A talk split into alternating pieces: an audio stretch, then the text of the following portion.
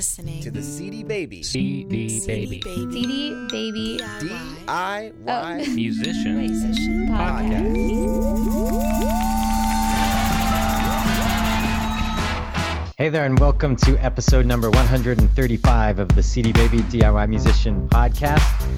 My name is Kevin Breuner, and joining me for this roundtable edition is Chris and the Bolt. Hey guys, how you doing? Hey, good. Very good. Well, uh, I, I have to I have a little story to share, a little anecdote relates to music. It's about music. I just got back from being on a little family vacation, and uh, my dad had brought my sister's old record player down. We were at her house in Southern California. We live up in the, the Portland, Oregon area. My dad had brought her record player down, and uh, we actually pulled out some records and sat around listening to, to some albums. It was uh, quite an experience. I, I, if you know my family, you would you would see that as an odd thing that we would sit around listening to records, but it was it was a very interesting listening experience because it's totally different than you know the the digital listening experience, and it was it was very pleasurable, I have to say. Did everyone actually shut up and pay attention? Yeah, everyone was just sitting there listening, and she only had like five records. It was uh, Police, Synchronicity. There was uh, um, a remix of Shout by Tears for Fears because she got all these in the 80s. Uh-huh. There was Men at Work, and uh, what was the? Oh, Billy Joel Glass Houses. Wow. so those were our. The funny thing was, I put on the UK remix of Shout by Tears for Fears, and I didn't know it was a 78, and I had it set to 45, and so it was a little bit slower and had these weird vocals. I think I'm like, this is just how the remix is, and so it was about halfway through we realized I had the speed. So yeah, that's exactly what it was. So um, that that reminds me of um, the I went down a couple of weeks ago to um, this place on the Washington coast called the Southwester, and they rent out Sow or they they rent out um, trailers, kind of like a hotel that you can stay in. It's right on the beach, and each one of their trailers is equipped with a record player that has a built-in speaker, and then they have a curated um, group of records, probably like 10 or 15 records in every trailer. And um, the person who curates those, I believe, is the same one that owns Mississippi Records. Um, so he, they're basically like these weird, obscure, like old blues and folk and um, African music that um, you can just put on these dainty little record players and play in your trailer, and it's just such an amazing experience. Um, really really different than than almost any other sort of musical experience I can think of. Yeah, the, the one thing that I liked that I particularly noticed is uh, the one thing that irritates me about listening to music with other people in the digital era, and this started with CDs because I had a friend in college who would always do this is when you listen in the car and people go, oh, you got to check this out. And then they keep skipping after 30 seconds of hearing a track. I'm like, are you going to let me listen to it? Or are we going to just skip through this album? Uh, yeah, a little tougher to do on vinyl. yeah, I, I was on a road trip with someone here at CD Baby recently, and uh, they kept they're like, "Oh, you gotta check this out." And they, I'm like, "Are you gonna let me hear it, or are we just gonna keep skipping songs?" Vinyl, you can't do that. You gotta sit and listen, and it's kind of nice. Well, you know, artists know that, so they actually really only care about the first 30 seconds of songs. Then after that, it's all filler, anyways. Yeah, that's, that's right. You can you can just download free royalty free music to fill out the second two and a half minutes of your music. So anyway, uh, it was a fun experience. It was. Uh, I think I'm gonna get a record player now. Um, totally different, and it, it brought back some of the joys of listening to music. So uh, we've got lots to talk about today. Some good discussion. We're going to start off with some news. Then we've got a discussion that uh, was a hot topic on the DIY, DIY musician blog about an artist image, and uh, then we have some some of your phone calls and emails to to share on the show. So uh, let's get started with some news. CD Baby baby music music Music. So here are the headlines that uh, we're going to discuss this week. Artists are extremely upset about recent changes to SoundCloud, especially to their iPhone app. SoundCloud released a new version of their iPhone app that focuses on the user listening experience. The updated app completely removes the ability to record and upload tracks to SoundCloud, plus, many other creator features have been removed. The iPhone app centers around two things the music feed, displaying tracks from followed artists, and trending tracks in various genres. SoundCloud's co founder and CTO Eric Walforce, I'm sorry I messed up his last name, Eric W., we'll call him Eric W., has also told various outlets that SoundCloud is considering a new payout approach. He said that accounts with millions of followers and listeners can expect some type of future monetization. He also says it will seamlessly fit into their user experience, but he can't go into detail about it now. I, ha- I have to say, I was angry with a capital A when I updated my app and they removed all those creative features. I feel like it. This just smacks of Qwikster to me. I feel like remember when Netflix tried to like divide their services into um, the the people who wanted to get the DVDs in the mail, and then the people who just wanted to stream online, and then everybody flipped out and they lost like millions of customers. I feel But like then they got them all back. They got them all back, but they had to fix the problem. They they put the two pieces back together, and I think that the you don't just alienate a huge amount of your um, of your users without repercussions, and I I feel like it's a real dangerous move for them. Well, the thing that made me mad is SoundCloud has always been built on creators. And I know there's been lots of rumors about talking about monetization and, and they're getting pressure to monetize because basically, you know, they're streaming tracks online for free and not paying any royalties for it. Um, and any sort of uh, payments like uh, SoundCloud pays or Pandora, none of that. So they're getting pressure to, to monetize and make a way to pay for the usage of the music on their site. And so it's this to me this is a clear step in the we're not going to be about creators anymore. We're going to try and make ourselves into a streaming service. If you if you download the new app i mean it, it is like a streaming service. I'm like i don't use this for a streaming service. Right. and it was built off creators and all the money they make now is from people upgrading to pro accounts which are creators getting pro accounts. The listeners aren't paying anything. So for them to do this uh, really angered me And, and if it's not for the creators, then my attitude is the world doesn't need another streaming site. exactly I certainly don't. No, exactly. They don't have anything to offer that that I mean they have a lot less to offer than what uh, uh, Spotify can offer. They did respond. I mean they got hammered in their blog. I mean hammered in the comments section uh, when they announced the new app, and they responded basically saying, "Hey, we had to choose something to roll out first, and we want to fix some features and make them better." And the only thing they said that would be coming would be better playlisting options. I'm like, I don't care about playlists. I used it to record ideas and rehearsals and to post to SoundCloud to share them easily. And so now I'm not using SoundCloud anymore. And it's not a like me pouting and crossing my arms going, I'm not using them anymore. And then a week later I'm using them. It's like that's the only reason I use SoundCloud. If they're They're going to preventing eliminate you from using it. yeah.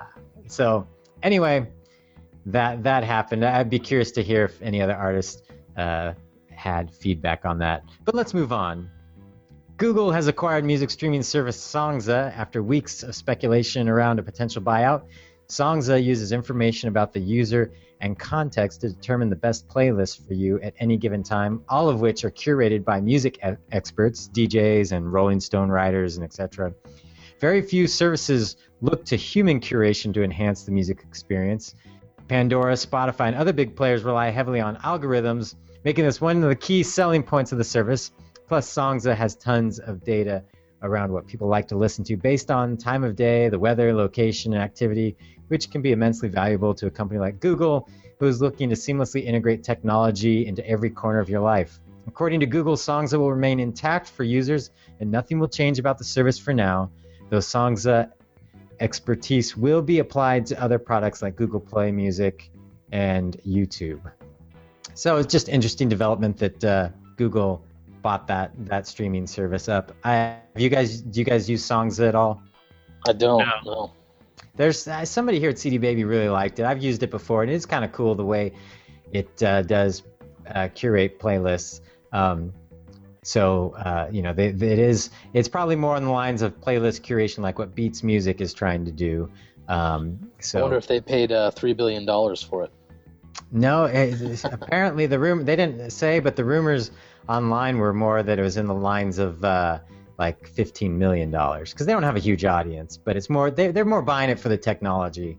So Right. it's like the technology in the database um, is more valuable. If they wanted to build a streaming service, well, they already have Google Play, so or Google Play Music All Access, whatever it's called.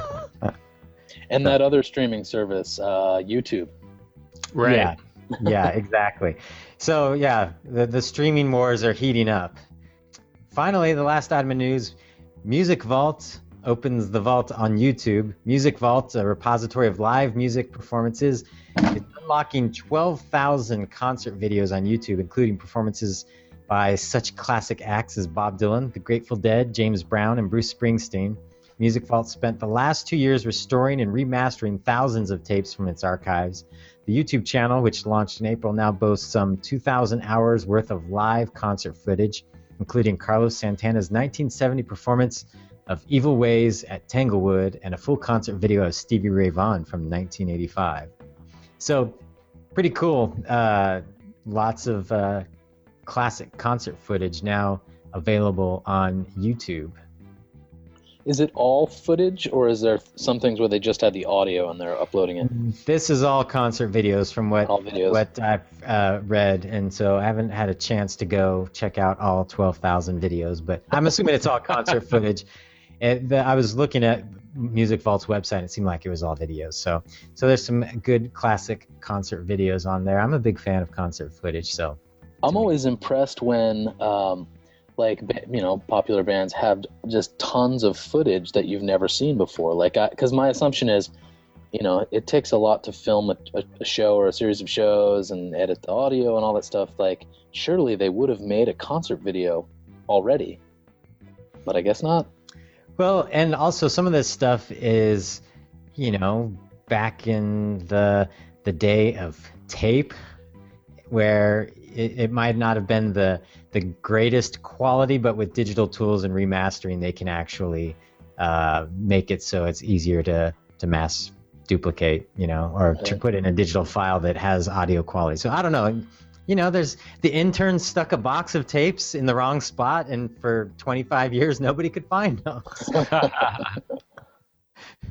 Well, I don't have any more about the news, so why don't we get into the discussion?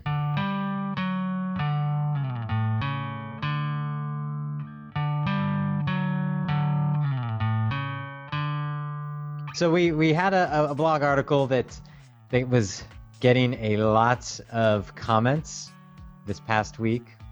Mixed mixed comments. Some people hated it. Some people thought it was great. And uh, Chris, you were you were moderating most of those comments, and so I thought it'd be interesting to discuss on the podcast. So why don't you set the stage for us with the premise of the article, and then you can lay out, you know, kind of some of the artist feedback, and we can discuss from there. And who wrote who wrote it? Uh, a guy named Brandon Seymour wrote it, and um, he's he's essentially a music hobbyist. He, I've, it sounds like from his 15 years of playing music, he's had sort of semi-pro phases and some hobby phases, but um, he's also got really into music marketing. Um, and when he was thinking about marketing, he decided that image is everything. So he wrote this article for us called "Your Image is More Important Than Your Music, Especially If You're an Indie Artist." Um, which you know it's a pretty controversial title, so it it sparked some some heated comments. But um, I thought I'd start off with one of the quotes from it, just to kind of give you his where he's coming from. He says, "The music industry, and I use that term very loosely, isn't concerned with art or expression. It's not about identity or originality, and it's definitely not about talent. It's about money." I'm not saying that you won't ever be appreciated as an artist. I'm also not saying that being an artist art, being an artistic genius precludes you from mainstream success. I'm saying that the music industry as a whole doesn't care who you are unless they can profit from what you have to offer, regardless of how amazing or awful you actually are. It's not evil, it's just business. As with any other business, even the greatest products can't sell themselves. The image or brand perception is what makes people want to buy. So, uh, Yeah, that's a strong quote. it is. I, I And, uh, believe I believe in it completely. Uh, Many folks did not. I I thought it sounded very uh, you know logical to me, and he basically was sort of telling this um, anecdotally about his own experience, and he said, you know, once I realized that, I put a new band together, and we concentrated on our image first. In, in fact, they didn't even have any original songs for their like first five shows, um, and he said within a few months they'd had um, they'd gotten a ton of good press. They were opening for national acts. They were headlining festivals. They were playing like five times a month, and um, some publications named them the best band in South Florida. So you know he, he didn't have this monstrous national success, but locally, just focusing on the image did wonders for them. Is Well, that now- a hard? Is that a hard list to get on? Best band. I don't know. I'm just Yeah, kidding, all you musicians in South with Florida. Miami, kidding. right? Got to Yes. be. Uh, but he also said, um, in his own words, "We're not especially talented or good looking. We're just concerned with image." So, uh, I thought it was a great, um, like I said, like an anecdotal story of this idea. Like we were, we were focused on this other thing besides just the music, and it it did, you know, it was very helpful to our success. Yeah, it's it's very interesting. Before before we start giving our our weighing in with our comments or feedback or thoughts on the issue, why don't you go ahead and and hit a couple of the uh, the comments by artists, just so people can kind of understand uh, what the controversy was. I'm sure we I'm sure some people already got so angry with us in this podcast that they probably turned it off because of what you just said. So Yeah, okay, so some of the detractors, there was sort of two camps about what people were pissed off about. And the first criticism was uh, maybe the obvious one. People were saying it should be about the music. So this guy, Ezra Weiss, wrote in and he says, This is drivel. This is drivel, all in caps. Image is not more important than music. Let your music speak for you. Be human. Be multifaceted. Be honest. Have high expectations of your listeners.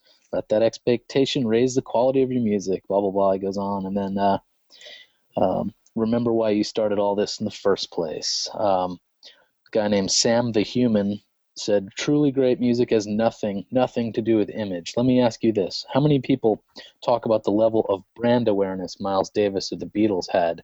Answer: They don't. Um, I would greatly argue with that. me, me too. I was gonna hold my rebuttal until this okay, yeah, comment. okay, yeah.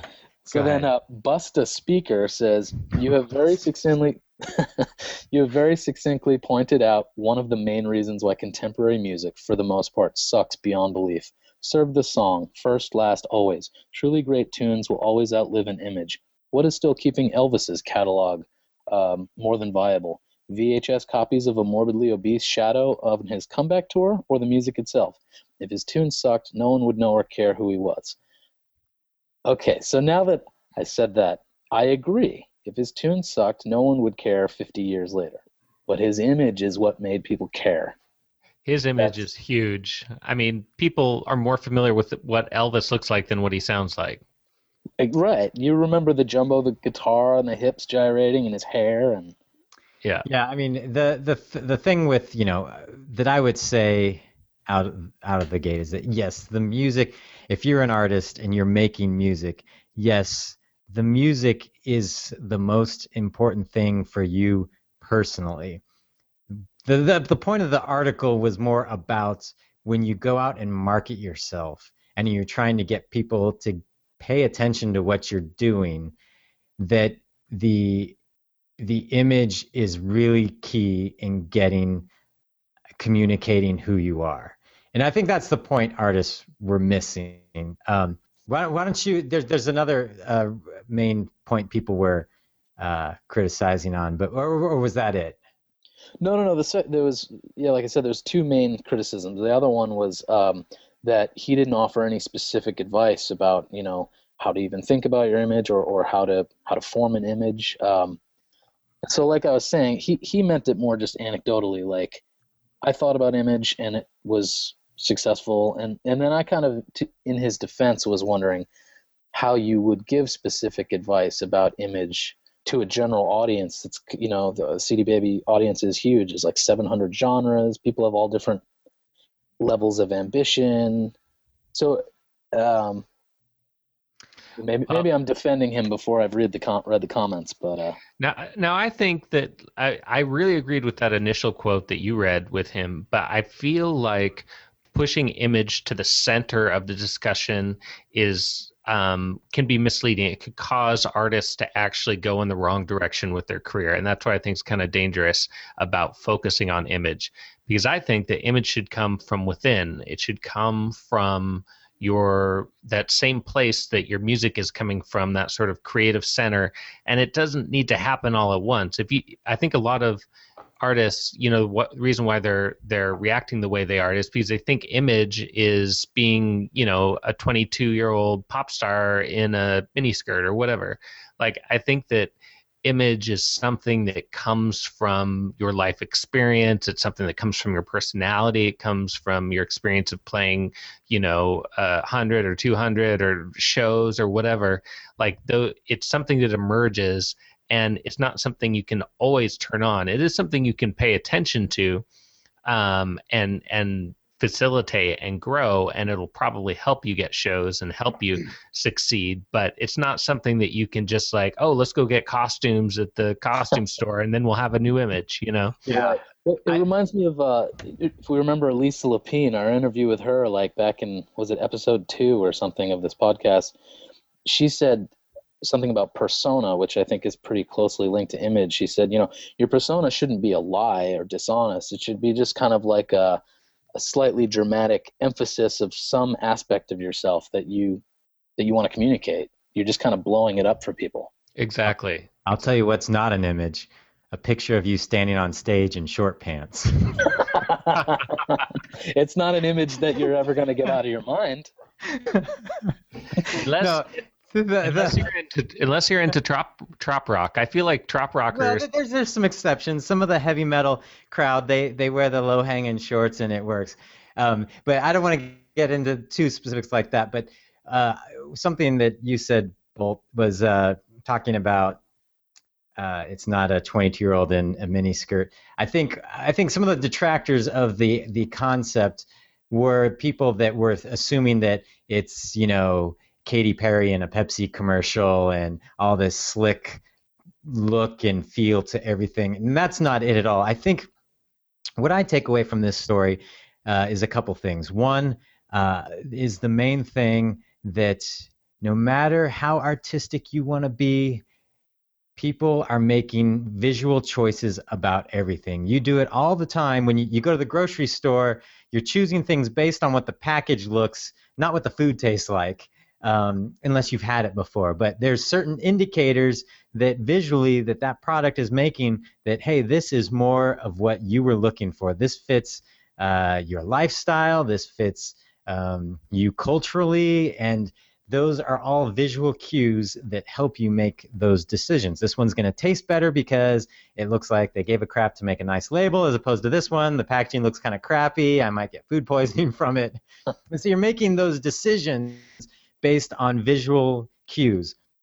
And in this particular case, this band, uh, you know, the the music. I have not heard the music. I probably wouldn't have liked the band, but it's an interesting experiment experiment in the fact that the people that are in charge of booking clubs, um, booking festivals, the media, they have visual cues they're queuing off of as well, not just the music. If they've got two bands that that come and uh, land on their desk and they can review one of them, chances are the thing, and, and they like each album equally, you know, equally. One of the things that's gonna tip the, the help the one band win out is the one that has, you know, some better photographs, some some better looking, you know, packaging, and and that's just how it is. So that that's one thing I would say. Now, I I wouldn't. The other thing I'd say is I don't think that you have to be so obsessed with that that that you forget about the music. But it's so you know artistic types um, typically aren't as concerned with those things, and it can be a detriment to your career because uh, whether you like it or not, music fans aren't necessarily the artsy type that that uh, throw everything aside and go, no, it's just about the music. Um, it's not just about the music to them. It's about uh, being a part of a, a, group. And that's the other thing I would say. An image isn't necessarily about how fancy my photos look or how expensive my outfit. They're visual cues that let me know that I'm a part of a particular genre or group or that culturally that if I'm somebody that likes, you know, death metal and you're in uh, wearing skinny blue jeans, cowboy boots, and a cowboy hat and a western shirt, I'm probably going to think make some judgments visually that oh these these guys aren't what I'm looking for or whatever. Um, and it goes with all genres, you know.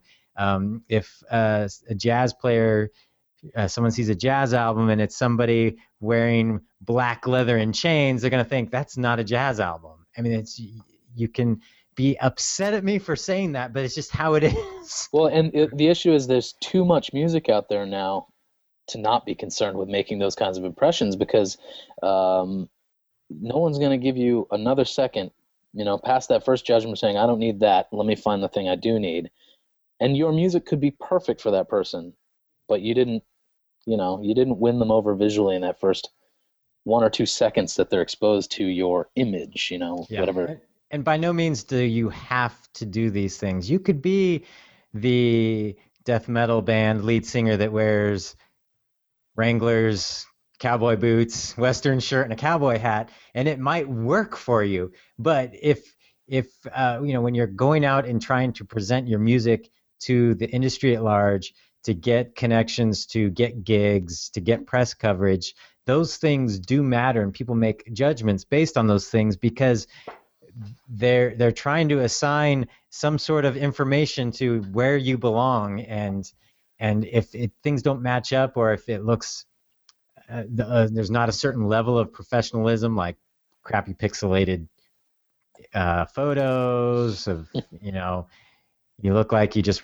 rolled out of bed for the photo or just came from which the, might work in some genres. yeah which might work or you know it's just it, I've seen so many artists that's like, seriously, you sent me that photo. Really? You want me to listen to your music and you send me that? You know, I, I don't know why I keep on thinking of this, but when I was about 20, I went to go see this pop punk band who I'd been l- listening to a lot, um, Berkeley pop punk band. I can't remember the name right now, but they were different than other bands because they had very positive message. Um, but my, and, the, and they weren't all, you know, I don't know, sort of cynical punk rock stereotypical band. Um, the what really surprised me is when the band took the stage.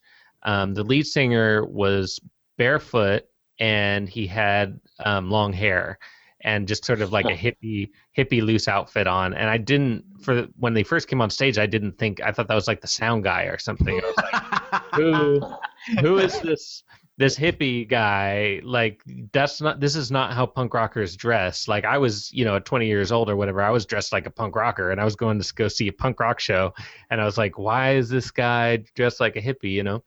Um, but it really made me think and it really also made me sort of appreciate i i saw now i was like oh this the reason why this band sounds different and has a different attitude is because this guy has a different philosophy than a lot of punk rock bands do. So it's like, oh, like this is it in a way it was sort of um, visually genre defying and it was interesting to me and made me sort of respect them a little bit more because I was like, oh, this guy is just being himself. Like he's kind of a hippie and he's not going to dress like a punk rocker just because he likes punk rock music. He also likes hippie music or whatever. You know, it just sort of made the band image more complex and interesting. Right, yeah. and the I don't think the article was it, it didn't make any prescription. So it certainly wasn't saying you have to fit your image to something else. I think it was just simply saying think about your image, you know, make very conscious decisions about those sort of things. And like you said, like genre defying can be, you know, open up way more opportunities than if you look like every other band in your genre. But just think about it. Yeah, I mean, artists tend to get upset when you say something is is more important than music, and the the the image. I would say is not more important than the music. I think it's all a part of telling your story. That's to me what's the important thing is that you you may have great music, but today you have to tell a complete story, and that's how it's always been. To say the Beatles didn't think about their image is just ludicrous. Well, yeah, Um, they had Brian Epstein, you know, I- thinking about their hair and their suits and their. yeah, everything was exactly calculated for those guys. Don't don't fool yourself into think they were just pure geniuses that uh, they just walked in a room and it all happened without anyone thinking about it or right, you know, having some sort of strategy. Um, uh, but they were geniuses. But it didn't just happen out of the air. It was calculated. Um, but anyway, so I, I don't. I it is about the music. I think it's a matter of when artists artists always are frustrated about how do I get more gigs, how do I do this, and these are the things where that really matters in building a fan base and a following and how you tell your story and you communicate that story. It has a look, it has a feel, it has you know, it, and it's just ways that you know things to consider as as you uh, write, record, and release music and and uh, try to advance your career. Um, You know, something I also wanted to mention, just because I, f- I feel like this this article I read recently sort of ties into it. Um, I think that if your motivations are to um, are are simply to be um, successful and popular, you're not going to be a su- you're you're not going to actually find as much success as if is as if your motivations are more about doing something you love and um, having and achieving things for yourself.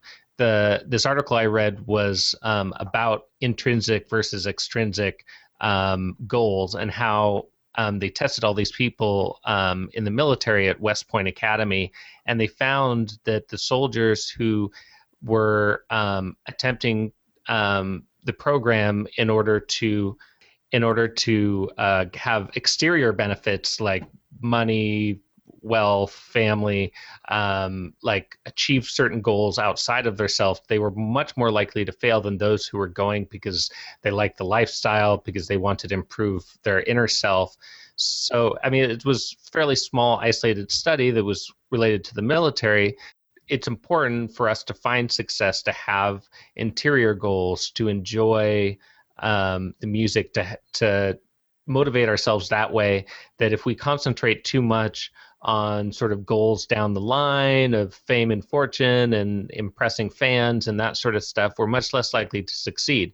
It doesn't hurt that we want those things. That's fine. But what should be what should be the core motivator for the music we make in order to find success should be more internal. It should be more about um, fulfilling um, our immediate desires and the joy of playing music and the joy of creating something, etc. I agree. And you could be making great music in your pajamas at home, but I don't want to see you in your pajamas, so you better have something put together, some sort of better image for yourself. One thing I was thinking of is, um, you know, you're talking about um intrinsic versus extrinsic rewards and stuff, and if you're looking more for the extrinsic rewards, um, probably they're harder to achieve, and it's going to be easier to get frustrated and, and give up sooner. But also, kind of along like a having a, a timeline view of things, it made me think of um, the music is like the only thing that matters once someone gets to your music. But until they get there, it doesn't matter at all, and your image is the only thing that matters. Like there's sort of like it doesn't have to be either or. It's just where on the timeline of someone's interaction with your image or music, you know, are they? Yeah.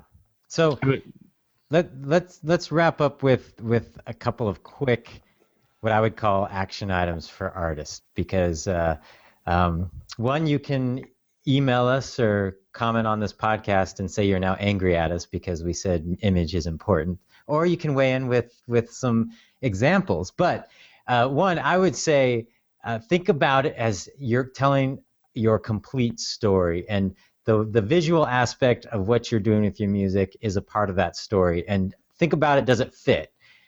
Um, does uh, does it do people does it all gel together? Does it give people the idea of who you are? Does it um, give people the the the right idea of the kind of music you do or, or feel like you're a part of a group or culture or subculture that that enjoys that type of music on a more ba- uh, or practical level, I should say, uh, make sure you have photos when you're sending around where you look decent. You're, they're not pixelated. They're press quality. Um, I see so many bands send photos, like they'll send them to me, and it'd be like um, dudes sitting around a table in a bar at night that they took a picture with an iPhone and they're using that as their press photo. Don't do that. That's those are things that make people think less of you when concerning image. But but you don't have to go overboard, and it's not talking about making yourself look all slick and and like you're a package that's sitting on a shelf. But it's the idea that all these things are way that we communicate with people. The music communicates with people, and ultimately that needs to be great. But there's other ways that you're communicating to fans, and part of that is image, so it needs to be considered. I wonder if uh, it would be useful to go way simple and say, what is your image comprised of? And the, the list I had was basically apart from your sound and your genre, your fashion, your clothes, your haircut, uh, your band logo, your album art, your concert posters, the look of your website, and like kind of the way you interact with your fans, the things you say in interviews, or how you talk to the media. And that was kind of a basic list. The instruments you play as well. Oh, totally. Yeah. Yeah. Yeah. And all those things to me are just nice points that draw to make your uh, draw off of to make your story and and build an image around. So um, unless you guys have any final thoughts, uh, we have uh, some feedback and listener calls and emails that I wanted to get to. Let's do it. All right, let's do it. So we've been getting some great listener calls and emails and feedback and comments on the website. Uh, we love getting those. If you want to uh, email us, it's podcast at cdbabypodcast.com or you can call our listener line at 360 524 2209 or leave a comment in the comment section for the episode in which you want to uh, weigh in on. It's uh, been great. Um, Lots of good stuff. A lot of people out there binge listening. I know it's popular to binge watch TV shows, which I'm a big fan of, but a lot of people have been binge listening to the podcast. And it's funny because uh, well, I got an email from someone I'm going to read. He's been binge watching 60 episodes a week. And I'm like, well, we're not going to keep up that pace for you. and, and uh, then somebody he was he went back in time and was listening forward and then someone else uh, called in or emailed saying they were binge listening in, in reverse order so so he was going back in time. So it, it, very wow. interesting. There's there's that, would be an interesting progression for the music industry. Yes. yes. So so what do you guys want first? Calls or emails? Calls. Emails. Oh. Uh, Kevin's a tiebreaker. I'm Rochambeau. We're we're gonna do uh we'll start off with emails. We'll end up with the calls. All right, so this one is from Stevie Z. Uh, basically, he, he sent me a link to an article, and uh, he says this. The gist of the article is this Pharrell's song Happy got 571,000 plays on terrestrial radio. That translates, according to the article, the articles in Billboard, to 3.3 billion people listening to it. So, how much revenue would the song have generated in radio revenue for those plays, and how much would that break down to per listener at 3.3 billion compared to how much Pandora, Spotify, etc. would have paid if 3.3 billion people had streamed it? He said, I can't find any hard data on terrestrial radio royalties. Other, otherwise, I'd do the math. Anyway, hope this provides some food for thought discussion. Take care, Stevie Z. Um, I, you know what? I I saw this and I haven't done the math either myself, but I thought um, Stevie Z, you uh, must be uh, a, a, much better thinker than a lot of the people in the royalty discussion because they have not been able to make that leap of how would it translate and trying to make uh, 571,000 plays on Pandora equal 571,000 plays on terrestrial radio, which you clearly state they are not, and which is the the accurate way to look at it. So um, I, I don't know how much that would be. It'd be interesting for somebody to find out. I know that 3.3 uh, billion people listening, um, or I know that uh, what is the Gangnam Style? That that video was the first video to cross a billion views. And at some point, they released a statement saying that they had made like $4 million off of that, but that's YouTube and totally different. the PROs don't like to release numbers publicly, so it's it's going to be hard to to figure up how much that would be unless somebody says this is what was on our statement. But it is an interesting comparison to go. Okay, if that's uh, you know 3.3 billion, we've got an article here that says 570,000, 71,000. Let me start over. We got an article that says 571,000 plays equals 3.3 billion people listening. I'm doing some math and figuring out. We could probably figure it out on for Spotify and uh, and make a guess at Pandora, but I thought that was an interesting observation. But yeah, I remember when there was the was it Bette Midler? There was some controversy about her Pandora plays maybe three Yeah. months ago, and we we did some you know sort of vague math, but essentially, if Bette Midler gets played once in a in a huge market that has like a million listeners, and you compare what she made for that one play to reach a million people, and then say that on Pandora she'd have to have a million plays to reach the same amount of listeners, she'd be making way more from Pandora. So the way I look at it is Pandora is I don't know if you'd say generous, but comparatively generous. Yeah, comparatively, he would have made more money from Pandora. Um, it just depends. That, like I said, who knows what kind of uh, backroom deals ASCAP or the uh, or whoever the PRO is makes for those uh, folks who are ge- generating that much revenue. There's there's advances and all those kind of things that come into play. So, um, uh, the next email I have here is from Drew Bernard. Um, he's the one that's been one of the ones that's been binge listening. His band is called Medic, but basically, I'll skip to the part in his email where he has a question. He said, I did have one question for you guys. What's the deal with email? Everyone seems so caught up in getting people's emails. Is it really that important? I never thought it was, foolishly perhaps. But also, nothing ever seems to come of our emails except for unsubscribes. Just thought you might have some insight into why emails are important in the first place. And then he wrote, like It's funny to feel like I'm finally reaching out and contributing to the conversation you guys have started when I didn't even know you existed a week ago. Keep up the good work, fellas. so he found us and he, he, he whatever his job is, he, he has a lot of sitting around time where he can listen to stuff. And so he hasn't overdosed yet. he's maybe binging, but he's- Yeah. Um, well, I go ahead. go ahead. Go ahead, Bolton. I was just going to say I've I've written a lot about um, the importance of email, especially on the Host Baby blog. Um, I think that the reason why it's so important is because it's a direct line to your fans. Um, it's you know people consider the inbox a lot different than a social media feed. So, and especially with Facebook, like making it almost impossible to reach all of your fans, your email list is one of the most valuable things um, that you have as a band. And it doesn't you know if if you're not getting um, a big response from your list you know you can clean it. You can add you know people will unsubs- unsubscribe. But um, it's really the most intimate form of communication besides actually like putting a, a, a a personalized letter in the mailbox and sending it to one of your fans. Besides that, email is the closest you're going to get, and um, and that's just a vital resource. I mean, I think that if you grow your email list, if you provide promotions, if you really work the list and make them feel like they're personally being talked to and um, and appreciated, that you will get the sort of um, feedback that you're looking for. But I would I would not give up on the email list. I think that my one of my number one advices for any band would be to spend more time thinking about your email list and communicating with those fans.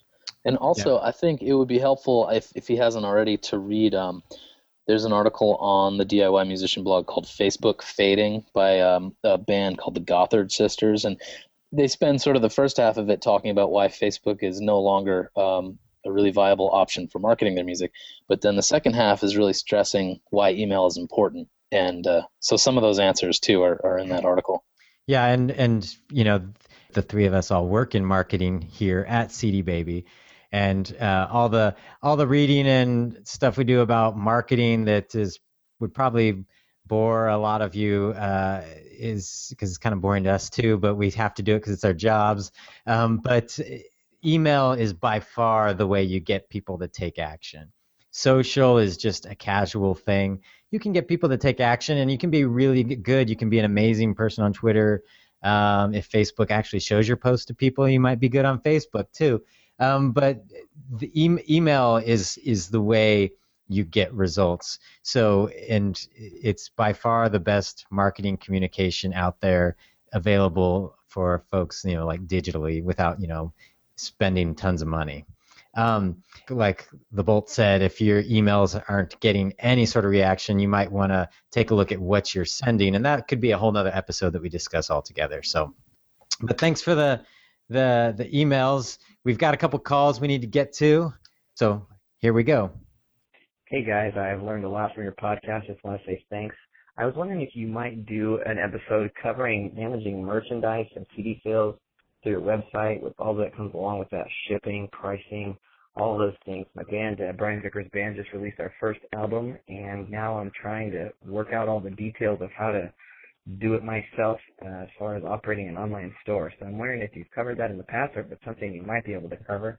I would love to learn more about that. Uh, I can be contacted through brianvickersband.com. Thank you. Yeah, Brian. Uh, the, the one thing I'd say is, yeah, selling direct to fan off your own website. If you're going to sell CDs, can be a pain. If it's not something where you're getting a ton of orders and can get it down to a science, um, I would say just get your CD for sale on cdbaby.com and, and send your fans to us to, to do all that for you.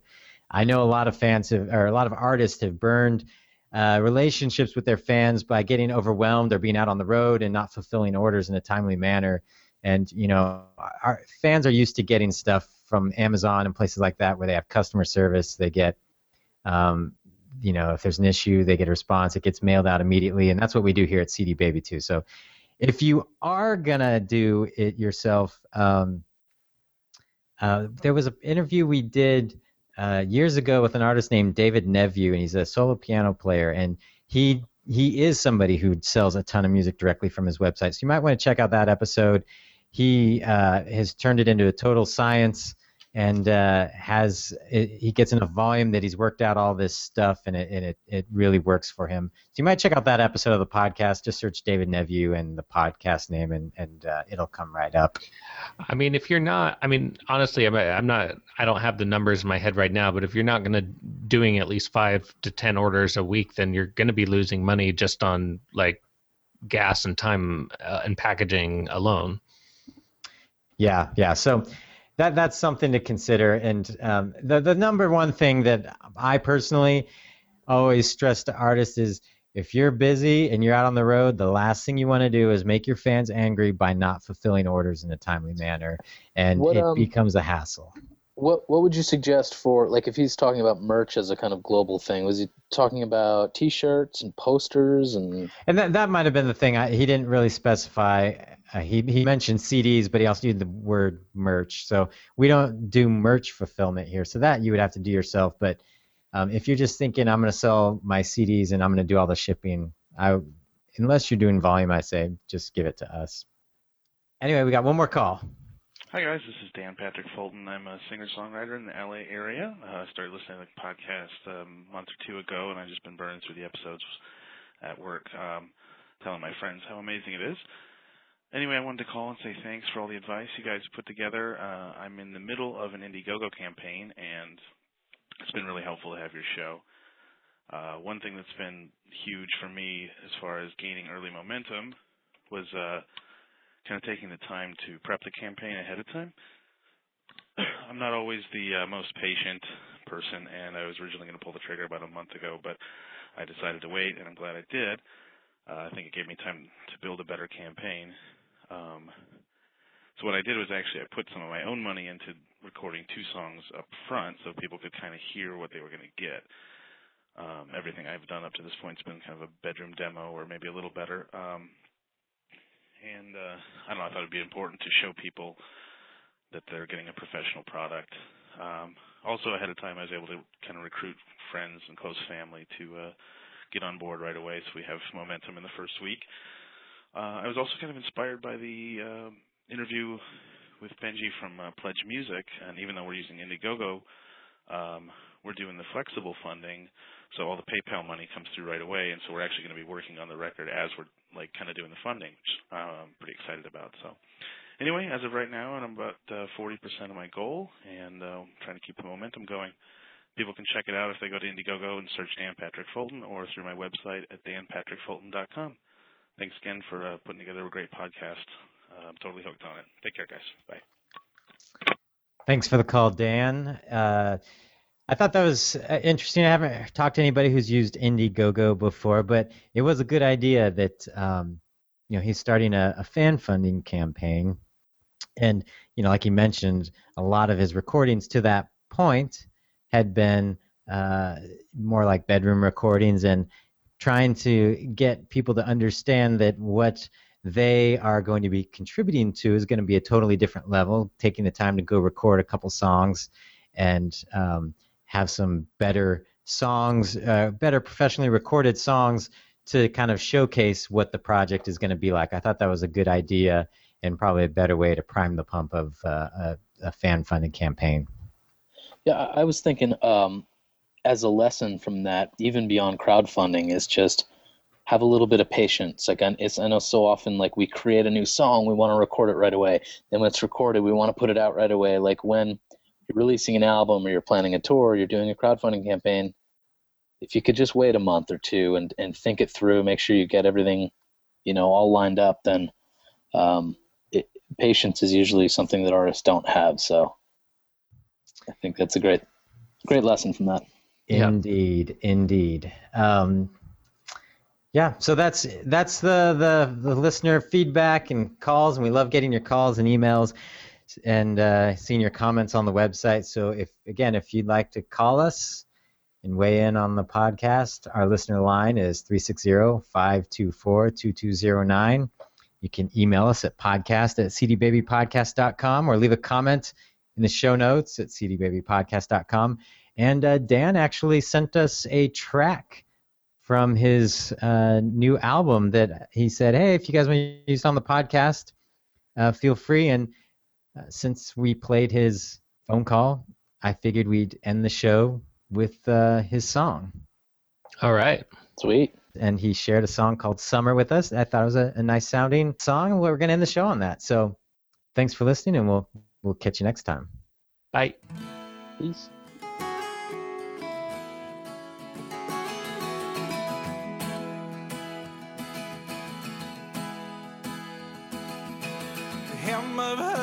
Swings wide and wild, calls to me like a field calls to a child, with such promises.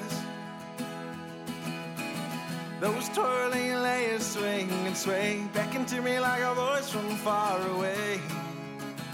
Oh, come, she says. Summer whispers in my ear. But am I ready now to hear?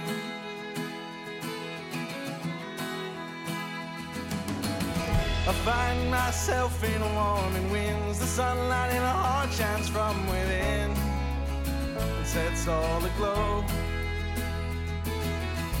The season's feeling grows again. I remember feeling just like this back then, so long ago. Soft reflections in her eyes, embers as the fire dies.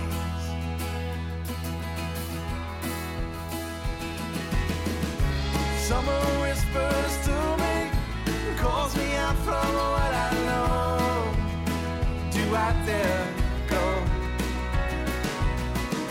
Summer spirit moves me, sends me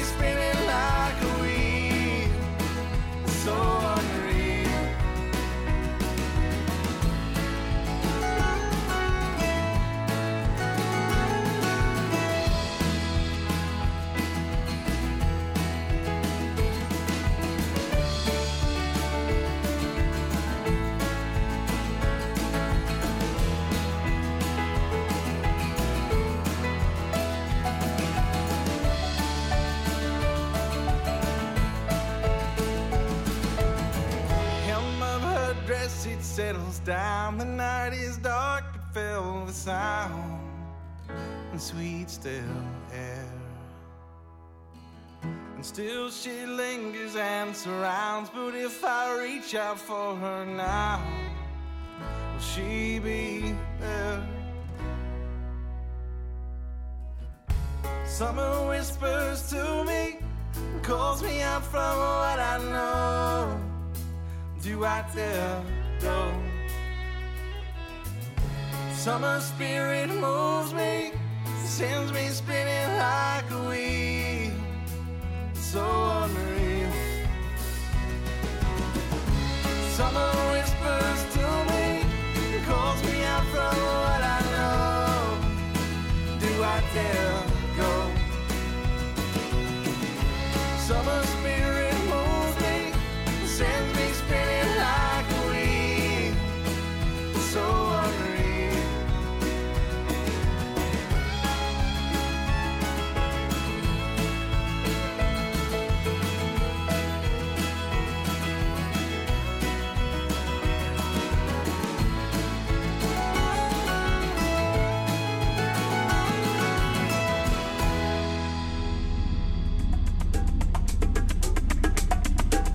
You've, you've been listening to the CD Baby DIY Musician Podcast, broadcasting from Portland, Oregon, USA.